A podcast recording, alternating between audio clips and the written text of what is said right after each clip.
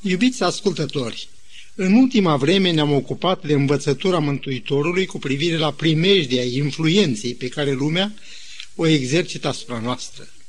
Așa cum am văzut, Domnul ne-a arătat căile subtile prin care lumea caută să pună stăpânire pe noi. Una din căile amăgitoare ale lumii este înșelăciunea bogățiilor. Apostolul Pavel spune în Efeseni 5 cu 5 că cel lacom de avere este un închinător la idol. Câți, în goana lor după a strânge cât mai mult, au muncit până la istovire.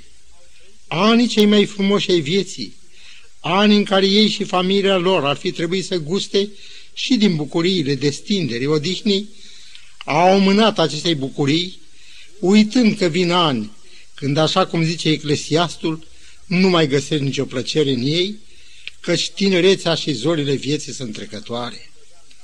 Am auzit atâtea mărturii ale unor oameni care au sacrificat totul de drag o strângere de avere. Unii s-au văzut în asfințitul vieții cu multe bogății adunate, dar cu tot atâtea bucurii ruinate. Iată de ce Domnul ne dă sfatul prin Apostolul Pavel. Dacă avem cu ce să ne hrănim și cu ce să ne îmbrăcăm, ne va fi de ajuns. Și sfatul continuă. Cei ce vor să se îmbogățească cad în ispită și în laț și în multe pofte vătămătoare, care cufundă pe oameni în prăpăți și pierzare. 1 Timotei, capitolul 6, versetele 8 și 9. Datorită amăgirii bogățiilor, spune apostolul în continuare, unii au rătăcit de la credință și s-au străpun singuri cu o mulțime de chinuri. Domnul a spus hotărât că nu putem sluji lui Dumnezeu și lui Mamona, căci unde este comoara voastră, acolo va fi și inima voastră. Și cât este de primejdios ca, în loc să mergem încrezători în purtare de grija lui Dumnezeu, noi ne străpungem cu o mulțime de chinuri. În calitate de copii al lui Dumnezeu, ar trebui să lăsăm toate grijile asupra lui. În psalmul 127 scrie că unii mănâncă o pâine câștigată cu durere, în timp ce pe iubiților lui, ele dă pâine ca în somn. Mulți s-au prins cu așa tărie de lumea aceasta, încât au uitat sau n-au vrut să țină seama că mai există și o împărăție a lui Dumnezeu și o viață veșnică. Din dragoste pentru noi, Mântuitorul ne dă sfatul. Căutați mai întâi împărăția lui Dumnezeu și toate aceste lucruri vi se vor da pe deasupra. Dar, de la îngrijorările lumii acesteia și de la lucrurile materiale, Domnul trece la un alt capitol și anume la relațiile dintre oameni. Astăzi dorim să ne lăsăm îndrumați de El pentru a ști cum să ne purtăm atât în lume, pentru a fi lumina ei, cât și în casa lui Dumnezeu pentru a fi, cum scria Pavel lui Timotei, o pildă pentru credincioși. Iată ce spune Mântuitorul în ce privește relațiile noastre cu alții și chiar cu lumea care ne înconjoară. Nu judecați ca să nu fiți judecați, căci cu ce judecată judecați veți fi judecați și cu ce măsură măsurați vi se va măsura. De ce vezi tu paiul din ochiul fratelui tău și nu te uiți cu băgare de seamă la bârna din ochiul tău? Sau cum poți zice fratelui tău, lasă-mă să scot paiul din ochiul tău și când colo tu ai o bârnă într-al tău? Fățarnicule, scoate întâi bârna din ochiul tău și atunci vei vedea desluși să scoți paiul din ochiul fratelui tău. Să nu dați câinilor lucrurile sfinte și să nu aruncați mărgăritarele înaintea porcilor, ca nu cumva să le calce în picioare și să se întoarcă să vă rupă. Matei 7, versetele 1 la 6. Ce înțelegem din cuvintele să nu judecați?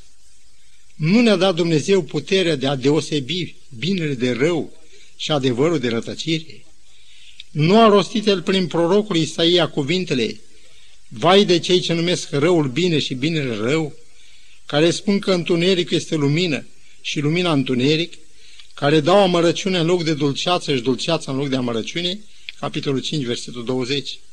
Cum am putea stabili valorile literare, operele muzicale și lucrările marilor artiști, pictori și sculptori, dacă n-ar exista o critică obiectivă, menită să ne ajute să deosebim adevăratele opere de lucrările de rând și efemere? Scriitoarea Ellen White, în cartea sa Hristos Lumina Lumii, comentează astfel cuvintele Mântuitorului, nu judecați ca să nu fiți judecați. Nu te socoti pe tine mai bun decât alți oameni și nu te înălța ca judecător al lor, fiindcă nu poți să vezi motivele, tu ești neînstare să judeci pe altul. Criticându-l pe el, te condamni pe tine. Tu te arăți ca partaș al satanii, pârâșul fraților. Domnul zice, pe voi înși vă încercați-vă dacă sunteți în credință. Pe voi înși vă cercetați-vă. Aceasta este lucrarea noastră. Dacă ne-am judecat singuri, n-am fi judecați. În Evanghelie după Matei găsim un caz de judecată omenească. El poate fi luat ca exemplu menit să arunce lumină asupra învățăturii de care ne ocupăm. Cuvântul spune că Domnul Isus trecea prin lanurile de grâu într-o zi de sabat. Ucenicii lui care erau flămânzi au început să smulgă spice de grâu și să le mănânce. Fariseii, când au văzut lucrul acesta, i-au zis, Uite că ucenicii tăi fac ce nu este îngăduit să facă în ziua sabatului. Formal, judecata omenească era dreaptă, dar dincolo de ceea ce vede ochiul omului, sunt motive pe care le cunoaște numai Dumnezeu. Și pentru a le demonstra cum vede Dumnezeu lucrurile, Mântuitorul le spune, Oare n-ați citit ce a făcut David când a flămânzit el și cei ce erau împreună cu el? Cum a intrat în casa lui Dumnezeu și a mâncat pâinile pentru punerea înaintea Domnului, pe care nu era îngăduit să le mănânce nici lui, nici celor ce erau cu el, ci numai preoților. Atât ucenicii, cât și David și oamenii lui au mers în răspăr cu niște rânduiele așezate chiar de Dumnezeu. Și de ce aduce în discuție Domnul cazului David? Tocmai pentru a le vorbi despre principiile cerului pe care ei nu le-au luat în seamă în pripita lor judecată. De aceea Mântuitorul le zice, dacă ați fi știut ce însemnează milă voiesc chiar nu jertfe, n-ați fi osândit pe niște nevinovați. În bigotismul lor, ei au învinuit chiar și pe Domnul care a aplicat mila dincolo de ce puteau pricepe acei conducători religioși ai vremii. Dar pentru a mai prinde o licărire a înțelepciunii judecății lui Dumnezeu, atât de deosebită față de judecata omenească, dați-mi voie să mai prezint un caz. Așa cum știm, fariseii și cărturarii întindeau fel de fel de curse Domnului Hristos. În zelul lor de a-l da pe mâna autorităților romane, au venit odată ca să-l întrebe dacă trebuie plătit bir cezarului. Răspunsul neașteptat, dați cezarului ce este al cezarului și lui Dumnezeu ce este al lui Dumnezeu, i-a făcut să plece înfrânți. Dar iată un nou complot urzit de ei. Cu mare zarbă, un grup de farisei și cărturare au adus o femeie înaintea Domnului, care se făcuse vinovată de călcarea poruncii a șaptea. Faptul că nu aduc ambele părți vinovate, ci numai femeia, ne lasă să vedem că e vorba de o părtinire. Dacă omul care a întins o cursă acestei femei n-ar fi slujit planurile uneltirilor, ar fi fost adus și el la judecată. Situația, așa cum o vedeau ei, era fără ieșire. Ei spun Domnului, Moise ne-a poruncit să ucidem cu pietre pe astfel de femei. Tu dar ce zici? Dacă o achită pe vinovată, putea fi învinuit că disprețuiește legea lui Moise, tocmai el învățătorul. Și dacă o declara vrednică de pedeapsa cu moartea, atunci ei l-ar fi părit autorităților romane că a condamnat pe cineva la moarte drept pe care numai acele autorități îl puteau exercita. Iisus se pleacă și scrie cu degetul pe pământ. Ridicându-și ochii către conducătorii care urziseră complotul, a zis, Cine dintre voi este fără păcat, să arunce cel din tâi cu piatra în ea. Apoi a continuat să scrie cu degetul pe pământ. În Ioan 8 cu 9 scrie că s-au simțit mustrați în cugetul lor și au ieșit afară unul câte unul. Cum vă explicați că niște oameni atât de fără scrupule au plecat cu toții dinaintea Domnului? Ei au crezut că se pot ascunde de ochii aceluia care citea ce era ascuns în întuneric. Hristos începuse să scrie. Care a fost motivul pentru care s-au grăbit să plece? De ce s-au simțit mustrați în cugetele lor? Dacă s-ar fi scris într-o carte ceea ce Hristos a scris pe pământ, am fi știut, cred, mai multe despre vinovăția celor care au plecat în grabă. Femeia a rămas singură. Iisus o întreabă, nimeni nu te-a osândit? Și ea răspunde, nimeni, Doamne.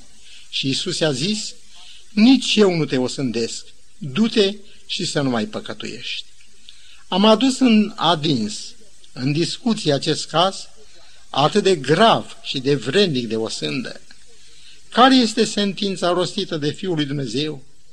Nici eu nu te osândesc, du-te și să nu mai păcătuiești. Privind la aceste judecăți ale lui Dumnezeu, atât de deosebite față de judecata omenească, putem să rostim împreună cu Apostolul Pavel o adâncul bogăției, înțelepciunii și științei lui Dumnezeu, cât de nepătrunse sunt judecățile lui și cât de neînțelese sunt căile lui. Roman 11 cu 33. În lumina acestor întâmplări, atât de deosebit judecate de Domnul, înțelegem mult mai bine de ce a zis El, nu judecați ca să nu fiți judecați. Să ne ferim să rostim o judecată care ar putea să treacă cu vederea, mila și înțelepciunea lui Dumnezeu. Spre uimirea noastră, Apostolul Pavel scrie în Roman 3 cu 26 despre Domnul Dumnezeu nostru. Pentru ca, în vreme de acum să-și arate neprihănirea Lui, în așa fel încât să fie neprihănit și totuși să socotească neprihănit pe cel ce crede în Isus. Și tot Apostolul Pavel în Roman 14 cu 4 rostește aceste cuvinte cu tremurătoare. Cine ești tu care judeci pe robul altuia? Dacă stă în picioare sau cade, este treaba stăpânului său. Totuși va sta în picioare, căci Domnul are putere să-l întărească pentru ca să stea. Acei care critică adună neguri asupra sufletelor lor. Ei și-au luat ochii de la frumusețea și bunătatea lui Dumnezeu și i-au coborât la sluțenile produse de păcat. Critica produce o învârtoșare a inimii omenești. Aceia care o practică n-au cunoscut gingășia iubirii și nici mila care se pleacă spre cel căzut și rătăcit. Sfântul Pavel scrie în privința aceasta galatenilor, Fraților, chiar dacă un om ar cădea deodată în vreo greșeală, voi care sunteți duhovnicești să-l ridicați cu duhul blândeții și ia seama la tine însuți să nu fii ispitit și tu. Cel care a greșit nu are nevoie de un judecător, ci de unul care să-l ajute să se ridice. Datorită păcatului, oamenii au ajuns să cunoască răul. Când Adam a luat cunoștință că Eva a mâncat din pomul oprit și că va muri, în dragostea lui nemărginită față de ea, alege să se împărtășească de aceeași soartă pentru a nu se despărți de ea. Dar păcatul și-a produs efectele lui. Când Domnul îi cere socoteală de călcarea poruncii date, de a nu mânca din pomul oprit, el ajunge un laș. Ca orice păcătos, el nu mai ia asupra lui hotărârea de a fi părtaș la aceeași soartă cu Eva. Din potrivă, o denunță. Ea mi-a dat de a mâncat. Cu alte cuvinte, ea este vinovată, ea trebuie să moară. Păcatul a izgonit dragostea și dorința de a se jertfi pentru ea. Din fericire, Fiul lui Dumnezeu și Fiul omului, cel fără de păcat, este singurul care mai păstrează o dragoste nemărginită și un spirit de jertfă. Ce lucrare minunată și-a asumat El atunci când a venit în lumea noastră și s-a făcut una cu noi, cu hotărârea de a nimici răul și a resădi dragostea în inimile noastre, precum și spiritul de jertfă pentru cei greșiți. Întrebarea este, în ce spirit lucrăm noi pentru a aduce o atmosferă cerească în inimile noastre. Ioan, în cea de-a treia epistola sa, scrie lui Gai, Prea iubitule, nu urma răul, ci binele. Cine face binele este din Dumnezeu. Cine face răul n-a văzut pe Dumnezeu. Omul care crede că este religios, dar nu își înfrânează limba, își înșală sufletul. O religie lipsită de dragoste este o religie lipsită de Hristos. Domnul Hristos numește fățarnici pe toți acei zeloși să scoată paiul din ochii fratelui lui.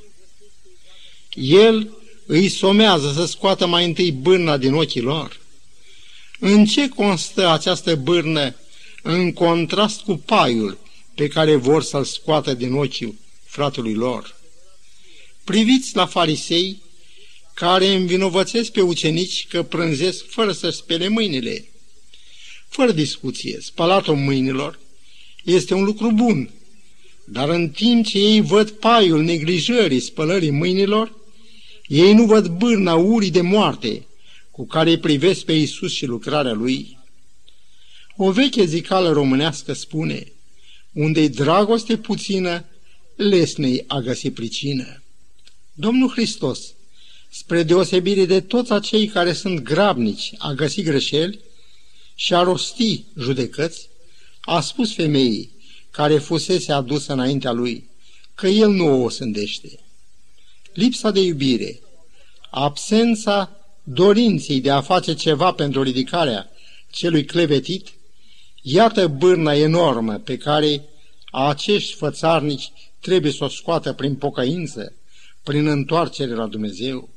Numai atunci, când cineva este gata să sufere slăbiciunile altora și să nu-și placă sieși, alegând mai degrabă să sufere el decât să rănească, numai atunci el se poate apropia ca să ajute pe altul în materie de lipsuri spirituale. Dar ce sunt câinii cărora să nu le dăm lucrurile sfinte? Și ce sunt porci înaintea cărora să nu aruncăm mărgăritarele? În primul rând aceștia le pot călca în picioare și se pot chiar întoarce să ne sfâșie. E drept că Domnul a arătat lui Petru să nu numească pe niciun om spurcat sau necurat.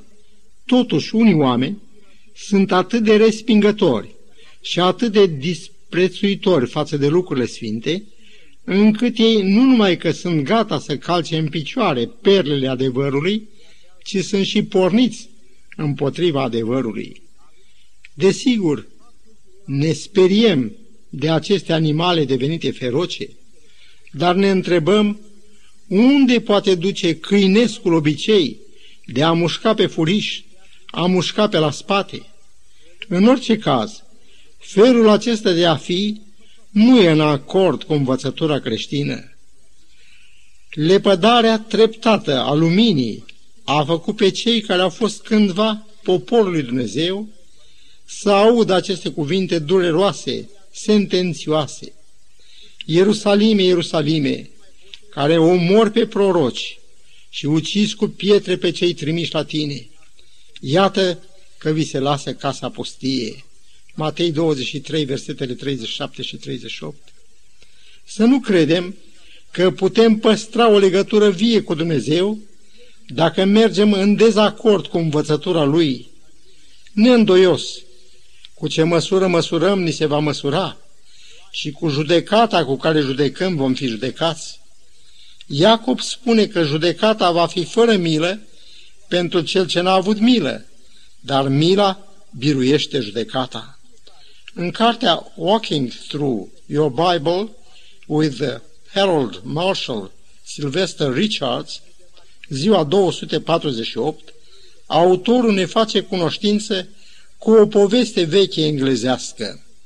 Se spune că într-o zi Anglia s-a trezit că Biblia dispăruse, dar n-a dispărut numai cartea însăși, ci chiar toate citatele care au fost făcute din ea și chiar orice referire la ea, mai mult, toată influența ei sfântă a dispărut și orice urmă a puterii ei a fost ștearsă.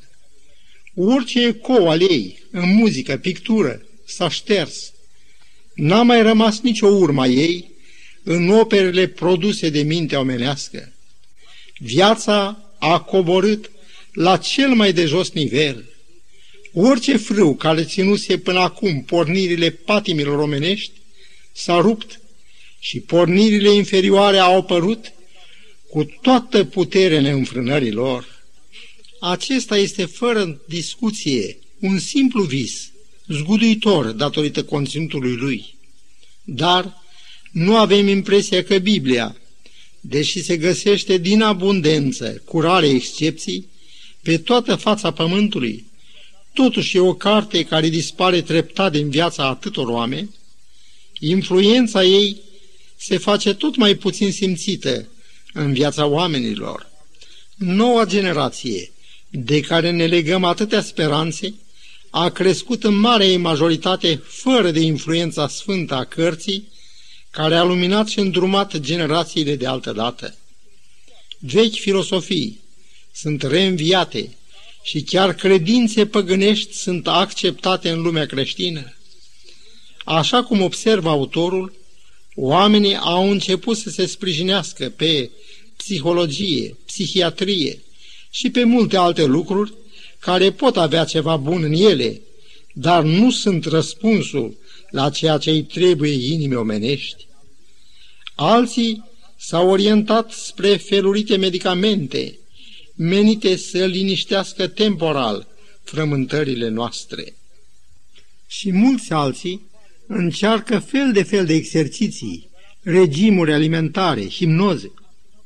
Priviți în lume, în familie, în inimile oamenilor și vedeți rezultatele.